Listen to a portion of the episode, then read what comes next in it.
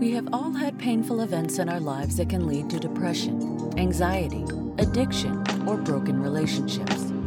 But here's a secret it is not about what happened to us that causes suffering, it's the stories we believe about ourselves.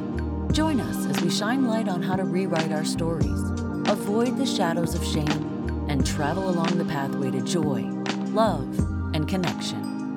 It's the Finding Peace podcast with your host, Amazon best-selling author Troy L. Love. Before we jump into this episode, I wanted to make a special announcement about season five. We're going to change the format just a little bit. We still are going to have guests and we still are going to tell stories, but for season five, I am going to walk some courageous souls through the Finding Peace worksheet, a copy of which you can find in the Finding Peace workbook, which is available on Amazon. If you would like to be one of those courageous souls, then I just need you to go to findingpeaceconsulting.com forward slash podcast.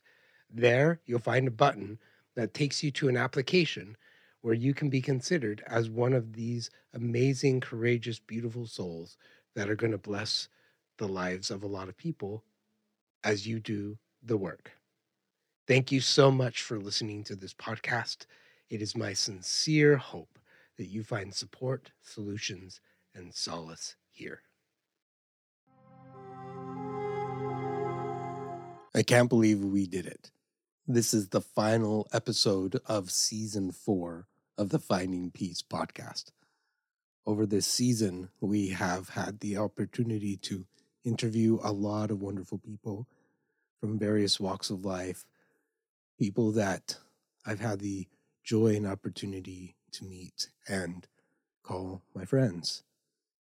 If you remember, episode one consisted of my buddy Jonny interviewing me, which was a little weird being on the other side of the microphone, being asked questions instead of asking them. But I asked Jonny if he's ever been interviewed before. And he said no one has ever interviewed him. And Jonny has lived a very interesting life. He's gone through a lot of difficult challenges in his life. And so I said, I want to interview you. And so Jonny will be the bookend of season four of the Finding Peace podcast. Jonny Porter is the owner of These Guys, a marketing firm based in Arizona. And in addition to running the firm, he is also the host of a popular morning talk show on K Blue, K B L U AM 560 here in Yuma, where they cover issues related to politics, local issues, and current events. Before Jonny created these guys, he gained valuable marketing experience when he was an independent rapper navigating through the music industry. Despite not having a formal degree in marketing, Jonny has learned skills and the knowledge necessary to help succeed both in the industry as a rapper and then taking those very skills and using them to help companies become more well known. He's been working in marketing for the last 15 years and is proud of the work that he does to help businesses grow. In Jonny's spare time, he loves reading, spending time on his mom's little farm hidden in the woods of Payson, Arizona, and raising two amazing boys. Please join me in welcoming my friend and buddy, Johnny. Hey, man. Testing, testing. Is this thing on? Checking. I think so. Okay, cool. So at the beginning of the season, you interviewed me. Yes, sir. I, I get to interview you. My, my, my, how the tables have turned. It's exciting. Yeah. I get to learn about you in a way that I haven't learned about before, maybe. yeah well, let's see. Let's, uh, you got some good questions lined up? I do. All right. Tell me your story. That's like a way to get into it. Uh, like, well, what about my story? What do you want to know? Let's start at the beginning. Born in Yuma, Okay. That's that's pretty early. Born in Yuma. In Okietown, if you're familiar, if you're from Yuma, you know where Okietown is. It's uh, around a, a bunch of gang violence, actually. Yeah. That's yeah, it was the gang area in Yuma. Were you in a gang? Yeah, for a little bit. I kind of had to, had to be because it was in my neighborhood. I try to stay away from as much as possible, but um, walking down the street just to go to school, you get approached by them, and they're kind of like if you're either down for us or you're not. So Got it.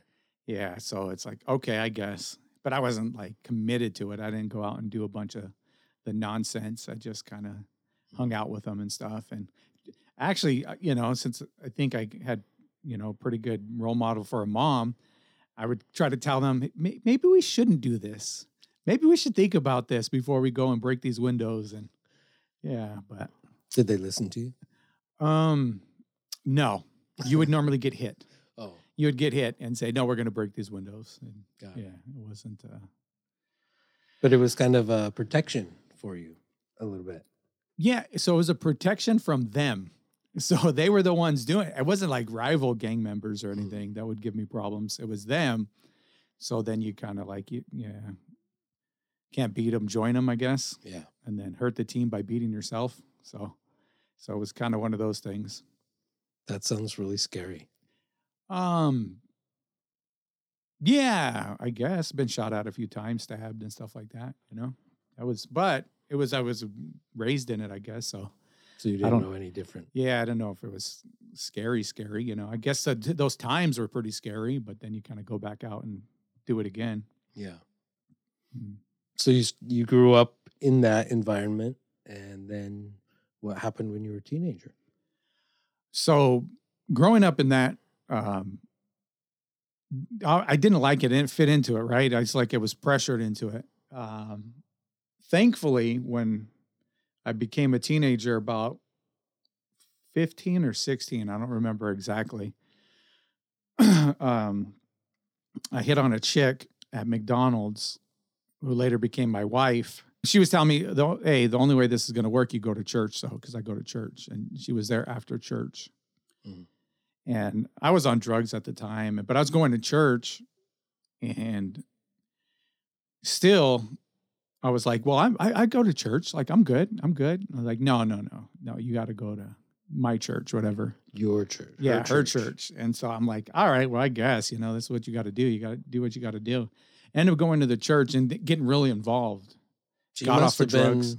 somebody you were really interested in to dedicate yourself to that. Yeah, for sure. And uh, she did the, uh, she played the, what do you like, the cat and mouse thing. She played hard to get the whole thing, right? And so it, uh, it turned into me going to church and getting really involved in the church and like it. They called it getting saved.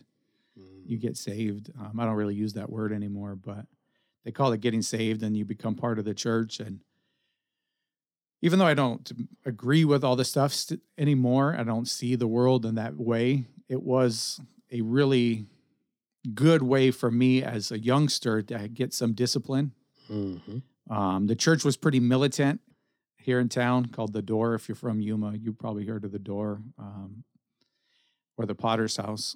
So, but it was good though because it got me off of the drugs. Right? It got me. It did. It worked for what it's worth. It worked. I went to church. I was a rapper before, so I started rapping inside of the church. You were a rapper before you went to church? Yeah, I was a rapper before church, and you know that's what we would do. Me and the homies would get together and rhyme, and Oh. and then when we when I went to church, they were like, "Well, we put on these little uh, dramas and we put on these plays, and sometimes we have music. So would you be a performer? Would you be willing to do this?" And so I kind of had my outlet, and I was like, "Oh, for sure." And I was a little bit a different rapper. Like back then, most of the people that were going to the church were ex gang members. Mm. Now, I never rapped like a gang member. I never, I wasn't into gangster rap. I was into East Coast rap at the time. I don't know if you're familiar with it. Wu Tang, um, Gang Starr. It's a little bit different. The lyrics are more intellectual, Hmm. so it's a, it was a little bit different. So I was like unique, and so they really liked me and they used me a lot for a lot of their uh, outreaches. They would call them to help get other people saved and part of the church. Did you I'm really curious about the rapping. Like, could you just do it from the top of your head, or did you work on the lyrics? So I was really good at top of my head. I wasn't really good at writing lyrics. Okay. I was better from the top of my head, and because that's the culture I grew up in too. The all of us. Um, so that was kind of early. My early escape, I guess, from the gang was getting into the more hip hop side of it Got it. Because they all listen to hip hop, but theirs was more like cholo and gangster rap. But there was another side of hip hop that wasn't that way, and so I started to gravitate to those people during that time, and uh, we would just rap all the time. We would just do that. Would get high, Mm. and go to my room or go to a studio, go somewhere and just rap, and off the top of your head called freestyling, and we just kind of get into a flow. And all of us in my li- little crew, we were all good at freestyling, but we weren't good at writing Oh. because it was a different part of the brain that you used to write than you used to freestyle. It was it was difficult, yeah. So once I started getting in a crew with like the good writers later on, they would write a song in like no time, right? They'd be good. Mm. They couldn't freestyle to save a life, and I was a battle rapper too. I would battle. I'd I'd win money for battle Wow. rapping. Yeah, like Eminem and Eight Mile. Um, so they they could write a song, but they couldn't freestyle. But I could freestyle, but couldn't really write a song. Hmm. Like I'd write in lyrics, you you write bars. It's how many bars. Um, it's the same thing with all music, but like we call it bars when you write the lyrics. And I'm I like to write like eight bars, which is really short. Like I want to get in and get out. Like I'm done. I'm I'm I'm, I'm already spent. And uh, so yeah, that was uh, that was something I did before, and the the writing, and I was more intellectual. And all my the reason why it took forever too, because all of my rhymes had to be very layered Mm. and have Easter eggs and hid, hidden meanings Mm. and stuff, and the words had to like do something over here and do something else over here the whole time. Yeah, so like for me, eight bars, which is half of a verse on a Mhm. song. So most songs have most hip hop songs have like three verses. So I'm writing a half of one verse Mm. and I'm spent. My brain is just tired. And exploded. yeah, I'm I'm done. But um, yeah, so I'd rap in the church and um, go around do that stuff. And me and the girl ended up getting married. It says she was my wife. And How old were you when you got married? 18. Mm. That's I was- young. yeah, I was 18. She was 17. She was still in school. Mm.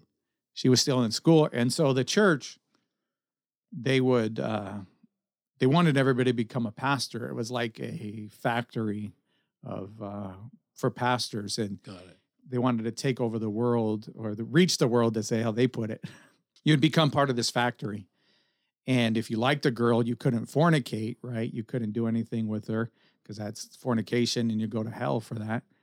Um, so you got to get married which I guess, you know, like again, I don't totally agree with all these things now, but it was a thing that caused me to go get a job, Mm. right? It's like go get a job and then go put money down on a place to live and get your finances in order. So it worked. It was great. I wouldn't trade it for the world. I wouldn't Right. trade it for the world. But don't agree totally with how they did it because they kind of you have to do this and then your goal after that is to be a pastor. And so you have to start working along Mm. that way to become a pastor and to become a preacher. So Mm. yeah so that's kind of how things end up. And then the church had a big split. A lot of stuff was happening infighting because it was a big organization. The, the large organization is christian fellowship ministries cfm they started out of prescott and then they're all over the world. But there was a split and so i took my wife at the time out of the church because I was like, okay, these guys are right, these guys are wrong. Mm. We're going to go this direction and stay part of the fellowship while the door where we're at was uh, going to go off on their own and start their own brand and their Mm. own thing. And uh, that started some real big problems because that was her family. She was the way she was raised there at the church. That was her. Um, that's everything she's ever known. And I kind of took her out and think something changed in our relationship when I did. I, I could Mm. tell. And I wasn't a good leader. I didn't know how to lead. I just knew like, okay, I'm going to do this. And a man's supposed to lead. But I just went to the other church for a while until I didn't like it. and then we're kind of lost in a limbo and a thing and going from church to church or looking for something and could never really find it again so the marriage ended up going south and you know here i am today How long were you married? 23 years Okay. 23 years So, you, what was your first job? You said you went and got a job. What was your first job? mcdonald's All right. Oh, that's where you met her.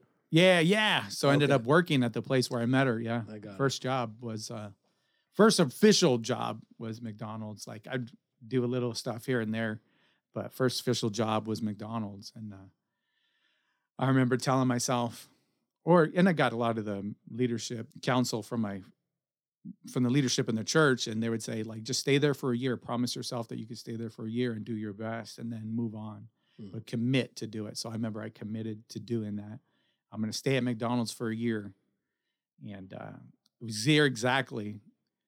I got an offer from this was McDonald's. It used to be, uh, well, right next to it used to be the Radisson Hotel on Fourth Avenue, Mm-hmm. and uh, the manager from Radisson came in, and he said, "I really like your customer service. You should come over and apply." So like right out, right as a year, I was able to go over there and apply, and then I quit and I moved my way up from there. Oh, so Worked you, at Radisson. you worked in, in the hotel. Yeah, the hospitality. Yeah, Oh. because he liked the way I uh I greeted him and stuff like that. So he's like, I see something in you, kid. Let's go over. Wow. So you were a rapper. Did you ever record anything? So I do have uh some music available online. Like again, I wasn't really uh so it was hard to write. Mm-hmm. I don't have rhythm. I'm not really good with rhythm.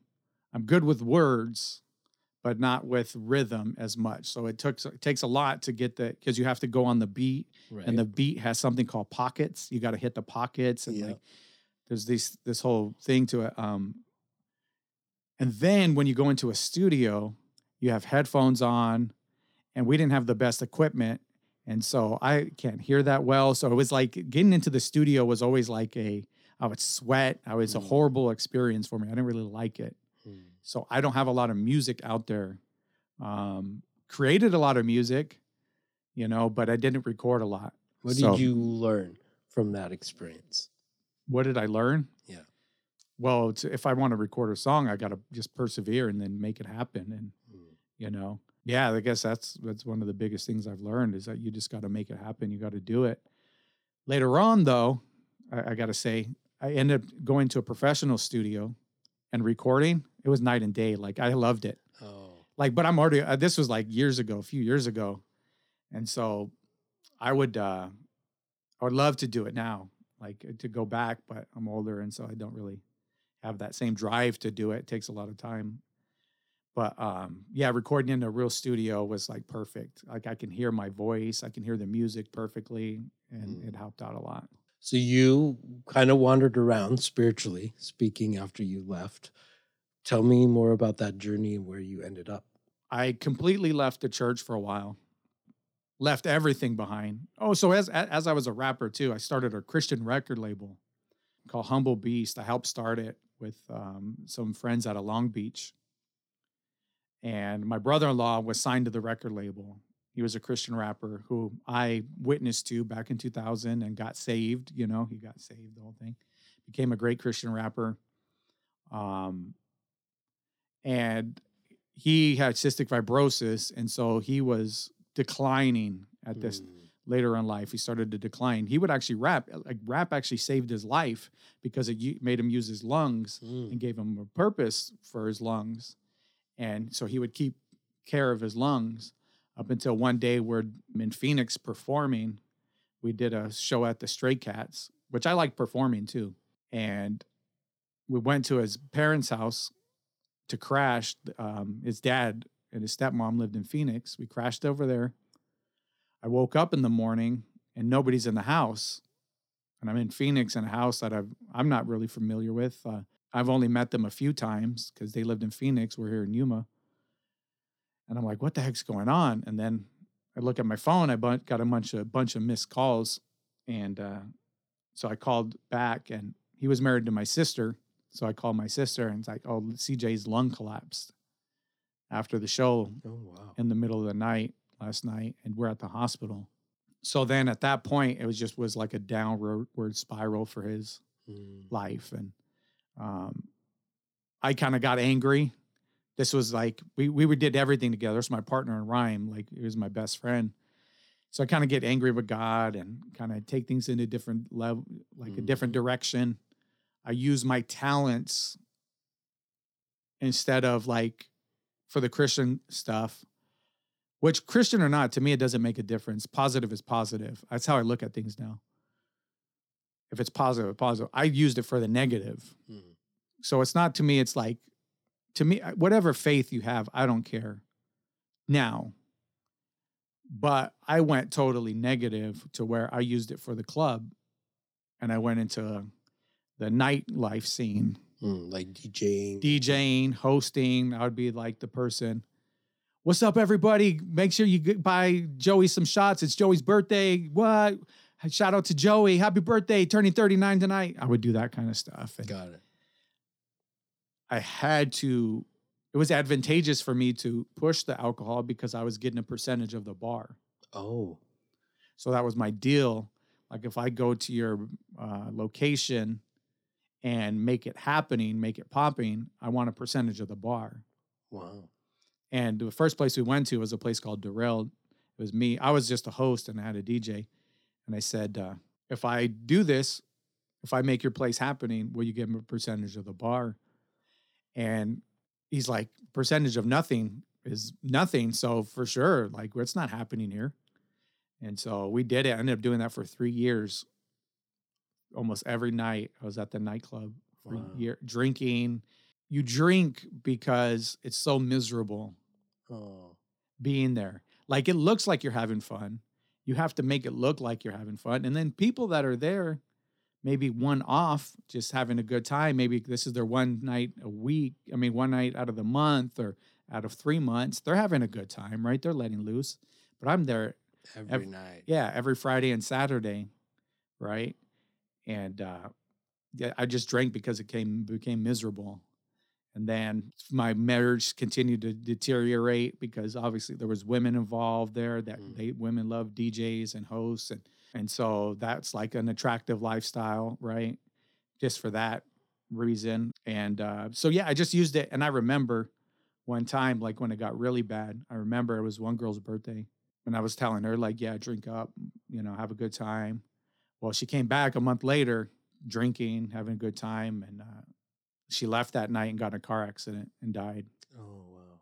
And I remember like, hey, I'm on the mic telling these people to drink, you know, just saying these words and Mhm. just being very loose with my words. And and I remember, yeah, she passed away. She was a beautiful girl. I would for my uh, my other business with marketing, I would use her as a model for some things. And I just remember like, whoa, what am I doing? And uh, but it was how I was making money at the time, so I couldn't really just quit. Um, I, ha- I did have my business, media management, marketing, but it wasn't good enough to sustain my family and stuff. So, How did you get started with that? with which one? The media marketing. So the um, so my first company was media management. I started with uh, my former business partner Cody Beeson. He was a city council member. I used everything I learned in the record industry and the promotion industry. I used that for other people. Mm. I said, oh, well, I figured it out. I knew how to figure it out. I knew how to market people. I knew how to promote them as a personality, as an artist. So then I said, you know what, I'm going to try my hand at doing that for businesses. Mm. And one of the first businesses I did it for was Ambiance Salon. And I said, hey, if I get you Yuma's Best, and this was years and years ago, if I get you Yuma's Best, which is a big contest here, would you tell your friends to hire me to do their marketing? She said, absolutely. There's no reason why we should get Yuma's Best. We're a little small hair salon. Like that's, we just started. There's no, I said, okay, let me handle it. So I mm-hmm. used social media to drum up enough interest and get in her Yuma's best. And then she would go and tell people. And then I kind of just got clients. Wow. So you were doing two jobs, working in- Yeah. on the weekends and then so during the week, the marketing thing. And then on the weekend, doing the, the uh, nightlife thing and you know, and at that time it was horrible. I didn't have any time for family. I didn't Mhm. think I, I didn't have a good grasp on things. I didn't really have my I had my mentor I'd go to sometimes. He was still there from the church. He ended up leaving the church. Actually, that's the church I go to now is his church. Okay. We were both from that former church and uh, we both been on a journey. And uh but I didn't have that and I didn't listen, so my life just went downward spiral, continued to spiral down and down. I was anxious all the time. Didn't sleep right. You know, I needed alcohol to be able to deal with just going to work, Mm. you know, and doing what I have to do because I knew like what I was doing wasn't good for people, right? Mm. Telling them to drink. And then you would see the same girl there all the time and knowing she has four kids, Mm. four kids at home. I feel like I'm talking a lot. That's the point, right? Okay, cool.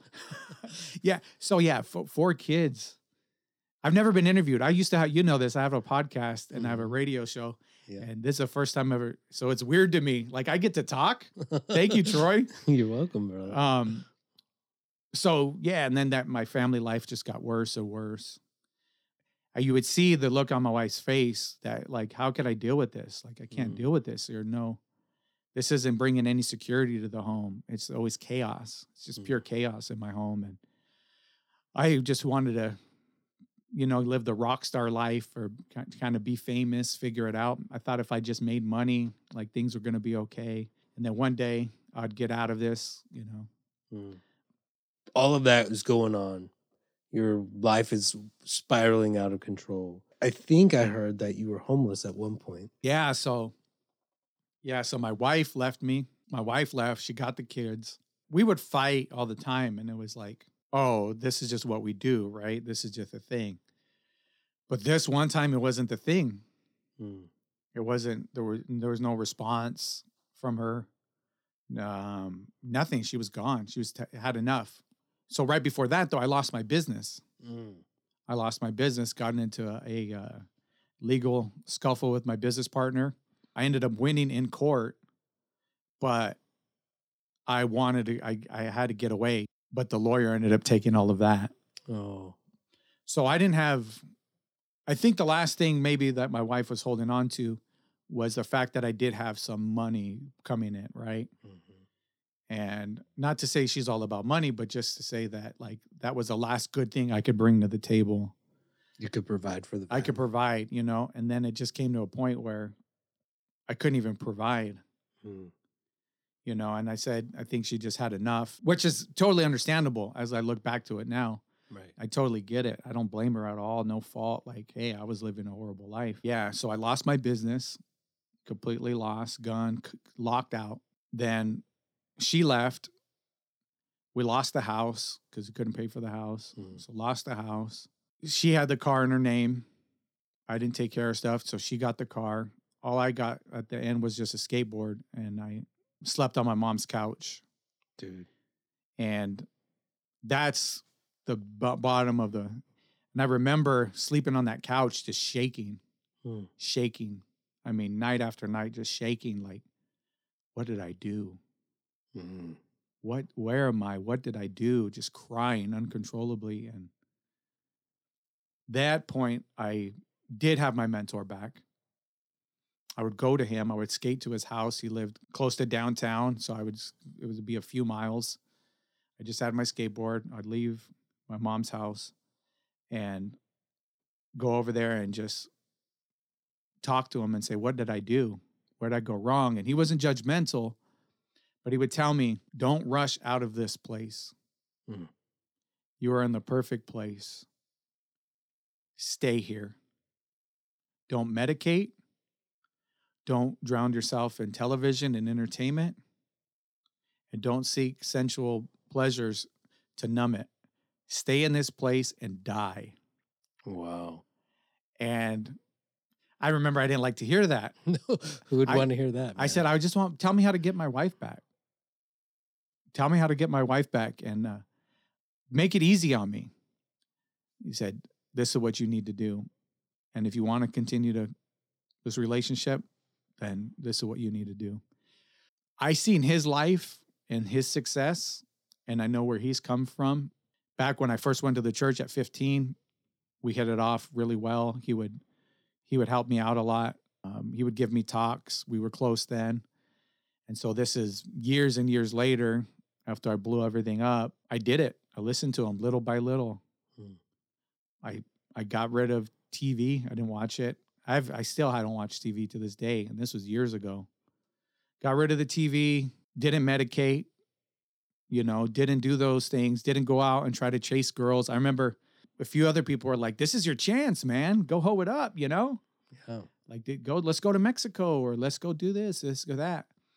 And I remember he would tell me if you ever if you don't ever want to be in this place again, you learn from it today and get all of that pain and all of that pain and just feel it, feel it outright. And if you feel it, that will keep you from ever wanting to come back here again. Hmm. Powerful. Yeah. So now, like even talking about it on this podcast, like, like I've tried to talk to my wife and say, like, you have no idea who, who I am now. Like, I wouldn't do that. The thought of doing that makes me sick. Hmm. That thought, that pain is so still alive and and and real. Not in a bad way, but in a like if I even think about veering off, it's like that's what awaits me. I know what's there. Yeah. I know what that where that road leads and it's alive in me and even sometimes the slightest thought triggers that and says you you want this again? No, no. All right. I'm done. No, no I don't. So I did that. I I, I became like a monk. I just kind of cut everything off, read a lot of books, self-improvement books, uh, books on how to be a man, Mm. something I didn't know anything about, something uh, you know my dad never taught me, but his dad probably never taught him. Like I'm not throwing any shade or anything. Uh, Yeah. So a lot of books, uh, a lot of uh, prayer, a lot of meditation. I learned how to meditate during that time, and said I'm never going to go back there. I'm never going to go back there, and I'm going to do whatever it takes to never go back there. Hmm. So yeah, ho- that's the the homeless thing. In that time, there was a blessing because my parents ended up leaving or wanting to go to Payson. My mom really wanted to go, and she called the shots in our family. So my dad had to follow. She's like, "We're going to Payson and going to go move into my mom's place up there because my grandma, my grandparents had a place that they just moved out of." And my dad said, "Okay." And then my mom, in in like a way of like, uh, there's no turning back, went and took me and signed the house over to me. Mm. So to kind of show my dad, like, we're not coming back, like, this is his house. So in that journey, as I continued to turn and do things right in integrity, I learned everything's integrity, everything's intention, everything is service, everything is if you want something, you have to give it. Mm. And in doing that, that's when I practiced that all throughout my life. And I was very slow and very s- intentional with everything. My parents gave me the house. So she signed the house over to me. And it was like a, it wasn't a very nice house at the time. It was in Okie Town. It was run down, hasn't been fixed up in years, but it was a place. It was a house. Like I got my own place. I had my own place. It was paid off. Mm. And that was part of, I think, me seeing that the or it's evidence that my practices are paying off. Yeah. That was like the one of the biggest in the beginning to show that my practices of whatever I put out will come back. Fast forward a little bit, the place gets totally remodeled. And it doesn't even it's not even the same house anymore. Totally remodeled. actually. Another yeah, it's another miracle and those things. That pretty rocky situation and how it went down, but it's a miracle that it's a new place. But that's where I live now. It's beautiful. Oh, thank you. So things have changed a lot for you. Yeah. Again, so how I view life and how I view spirituality, I uh, ended up searching for a lot of things out of the East, Eastern religions and stuff like that, which are um, very complementary to Christianity and end up learning that Christianity does come from the East. So we have kind of stripped it from a lot of those Eastern practices and, and that Eastern thought where things don't have to be so logical all the time and things don't have to um, add up the way we're used to making them add up. That's a very Western Greek way of looking at it Right. that was influenced later that even Christ himself wouldn't have been a part of because he was from the East. Right. So I studied a lot of the East. I, uh, um, the Tao Te Ching, uh, my buddy, uh, Smoke, he's a rapper and a producer out of Washington. He, I got to just say, he, I don't know if you ever heard of Macklemore. Mm-mm. Anyway, Macklemore is a famous rapper. So people know about hip hop on this podcast. They're gonna know he worked with Macklemore, and he had a big incident with them, and got bitter because Macklemore blew up, but didn't kind of take the crew with him, take people, Mm. and there was a bad situation. And uh, on through Facebook, he saw I was going through a bad situation, and um, I saw something that he put up on Facebook, and it said, "Rest in peace, Wayne Dyer." Mm. And I said, Who's Wayne Dyer? Oh, and he kind of put rest in peace. Thank you for all you've done for my life, Wayne Dyer. I was like, So who's Wayne Dyer?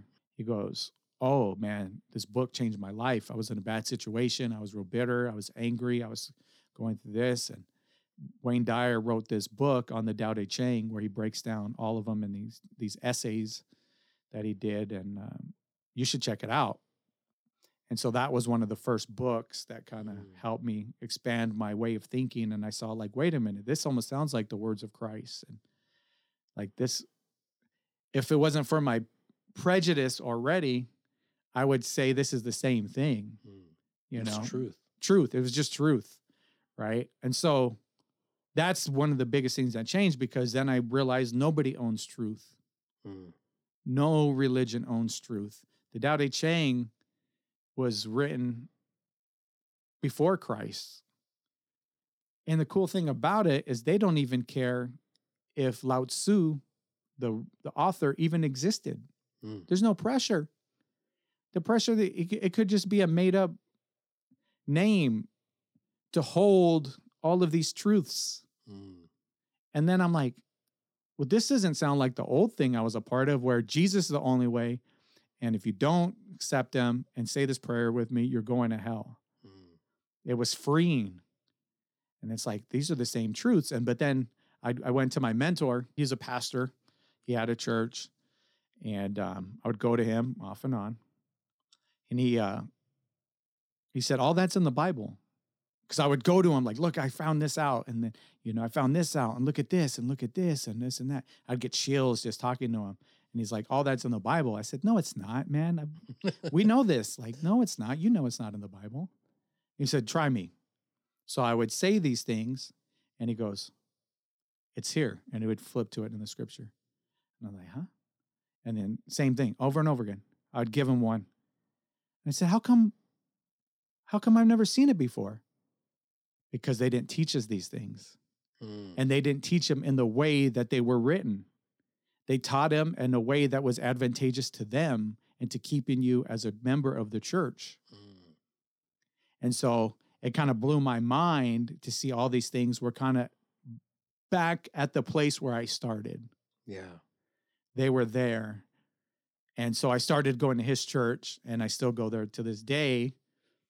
And we have a Vedantas Buddhist that goes to my church. You know, we have people from all kinds of walks of life. She actually helped start the, I don't know if you're familiar, you're probably familiar with the spiritual center Mm-hmm. here in town. Yeah. She, her, her, her ex-husband started that. He was the first founder of that place, and her name's Vicky.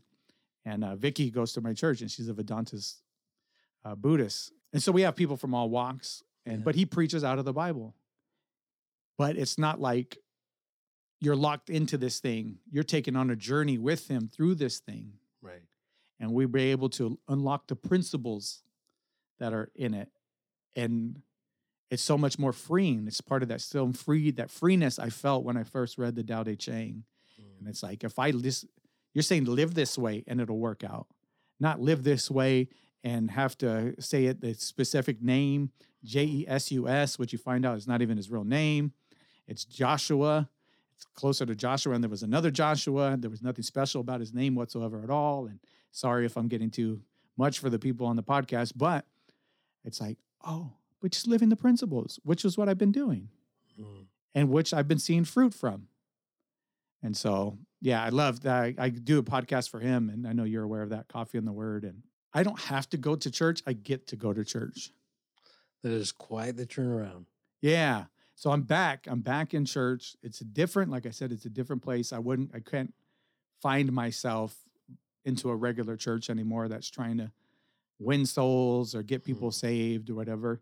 My pastor just wants to see people living good lives. Mm. And that's, to me, that's the, he doesn't take an offering. That's No. amazing. There's no hooks. Mm. Then it's really changed you. Yeah. Everything I've learned is people are monkey see, monkey do. Mm. not monkey say, monkey do, monkey see, monkey do. That's just the way our brain's wired. Everything I've learned in psychology and throughout the years of being the monk at my house, uh, I saw him do that, and I was a recipient of those graces. Mm. So now, since I saw him do that and I was a recipient of them, and I actually felt those things in my spirit, I can give them without hooks Mm. or at least to be able to recognize when the hook comes up Right. and say, okay, what are you going to do here? Are you going to hook or are you going to Mm. be free? Because if you again, if you look in the Bible, if you look at what Jesus real did, he would tell people, go and sin no more. He would heal Right. them and then, okay, go be free. You know, he didn't have the hooks. Now, if you wanted to stay and learn from him, you could. But if you didn't want to, you didn't have to. To me, the gold is there. Let's let's go for it. Like I, Right. wa- I want the gold. But um, so yeah, that's what really changed me is the monkey see, monkey do, and watching him throughout these years. It's been a number of years now, and watching his life continue to progress. Mm. And when I mess up, or even when I see him struggle, it's always the same. Mm. It's always the same, and it's always to a progression and to getting better in life. And it's not something to be afraid of or ashamed of. It's all right, we're on this journey together. Let's move forward. I love that, dude. Being on the journey together. Yeah. And you've been on the journey with me, man. Yeah, we have, man. It's uh it's been great. I remember because I have a business again for the people listening. I do marketing and stuff to help you. I remember we went out to eat. You're like, how do I become one of your clients? Yeah. I said, this is just be friends. Like, let's just, Yeah. that's how we do it. Like, that's it. And then it's like, okay, let's go. So, yeah, we've And been I'm on that so- journey. I'm so glad, man. All right. I have some ponderous questions, Okay. some questions to think about. Was one thing about you that surprises people? A lot of times uh, that I rap, that Mhm. usually surprises people, especially because I do a, you know, conservative talk radio show in the morning. and uh, I, I'm, I'm around a lot of like older people and uh, politicians and stuff. And so when they find out I rap, it's usually pretty surprising to them. yeah. Yeah. You can't see him, but Jonny's also lost a ton of weight, right? So yeah. Seeing pictures of you before and today, like that's surprising. 72 pounds total. You worked your butt off. That was a lot of beer back in the day. A lot of the drinking. It just, it was horrible. But yeah. We've all faced a major decision in our lives that has resulted in us choosing to take a left turn instead of going right. When were you faced with such a dilemma and how did it work? I guess that was the day in my mentor's office when he said, Are you going to die? Mm, And those are the words of life come or words of Christ coming to true. Die. right. pick up your cross and follow me. So die. And that was the dying, dying to my old selfish ways, dying to those things. And they it was really a death. And so I chose death and dying. I remember I would text him every once in a while, and he would tell me, just text me. And so I text him, I'm dying, you know, when I wanted to go out and get with some floozies or do some stuff or drink or party or whatever and just kind of numb and self medicate. And I would just sit there like, I'm dying. And I chose the chose the dying. Not perfect at it, but you die every day. so profound, dude. What book are you reading right now? It's uh The Wall Speaks by Jer. I, f- I forget his last name, but he's Jer on Twitter, and I interact with him. It's pretty cool. Do you? Yeah, yeah. I've, I've been able to interact with him and talk to him on Twitter, and uh, it's a book about uh, masculine frame. Again, something I never had, and I think that was a big problem with my marriage. Right. Was the uh, I didn't have that. I wasn't a masculine man. I wasn't a provider. I I let her. I escaped my responsibilities and gave them to her because I thought I had to go live this life of an artist and be free and flowing and had some uh, artists don't do these things. These other people do it for them you know? And then unfortunately it was her and she did it for a while.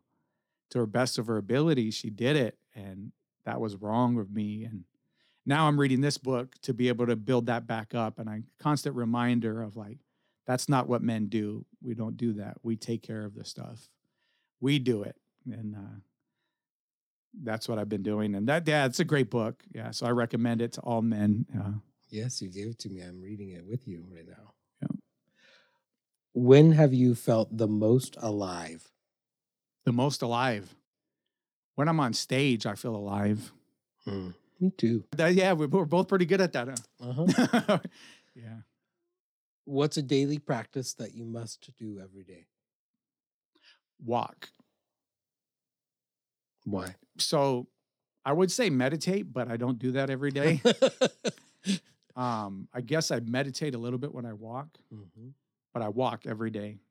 I remember when my wife first left me, I couldn't sleep. So I would just walk and walk and walk until I got too tired. And I would just go to the couch and crash to the best that I could, you know? So I would just walk and walk and walk and walk. I mean, hours at night, just hours of walking and walking. And later on, I learned that a 10 minute, 10 to 12 minute walk outside is the same as taking a Xanax. Mhm. It has the same effect. The, the chemicals, the pharmacy in your body start to release the chemicals that are triggered from a Xanax pill.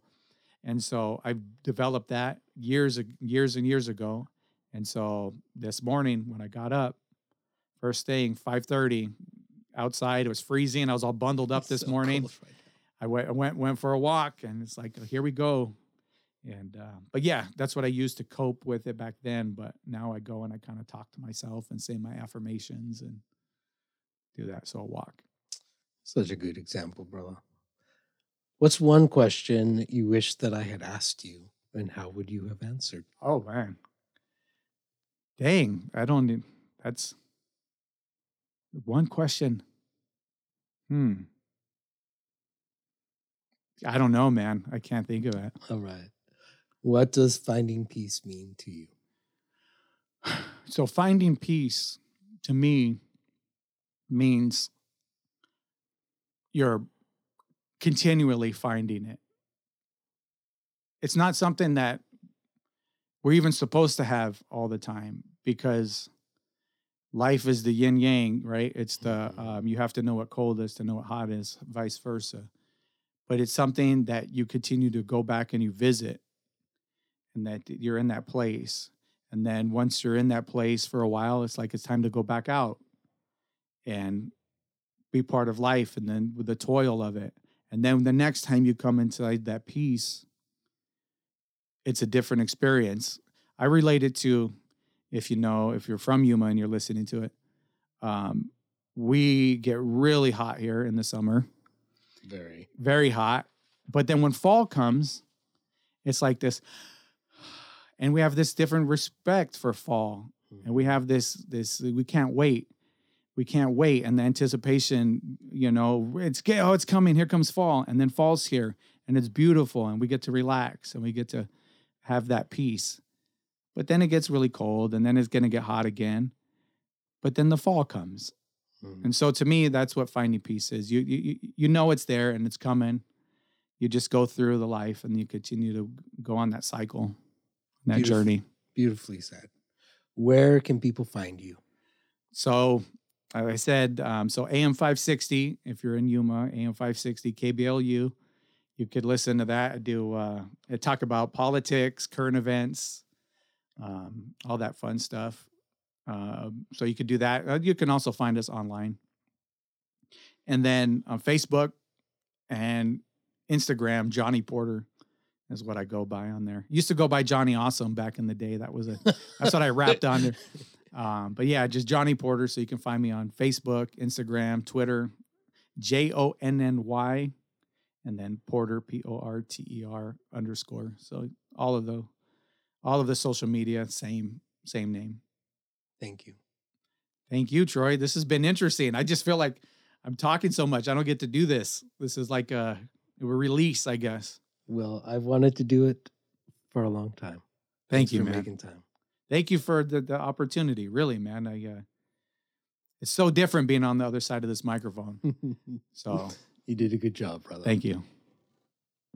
You've been listening to the Finding Peace podcast. If you love the show or want to ask a question, let us know by going to findingpeaceconsulting.com. There, you can also learn about the Finding Peace 5 Day Challenge. Remember to subscribe to this podcast so you won't miss the next episode. And if you are listening on iTunes, please give us a five star rating. It really does help other people find this podcast more easily. Thank you for spending part of your journey with us.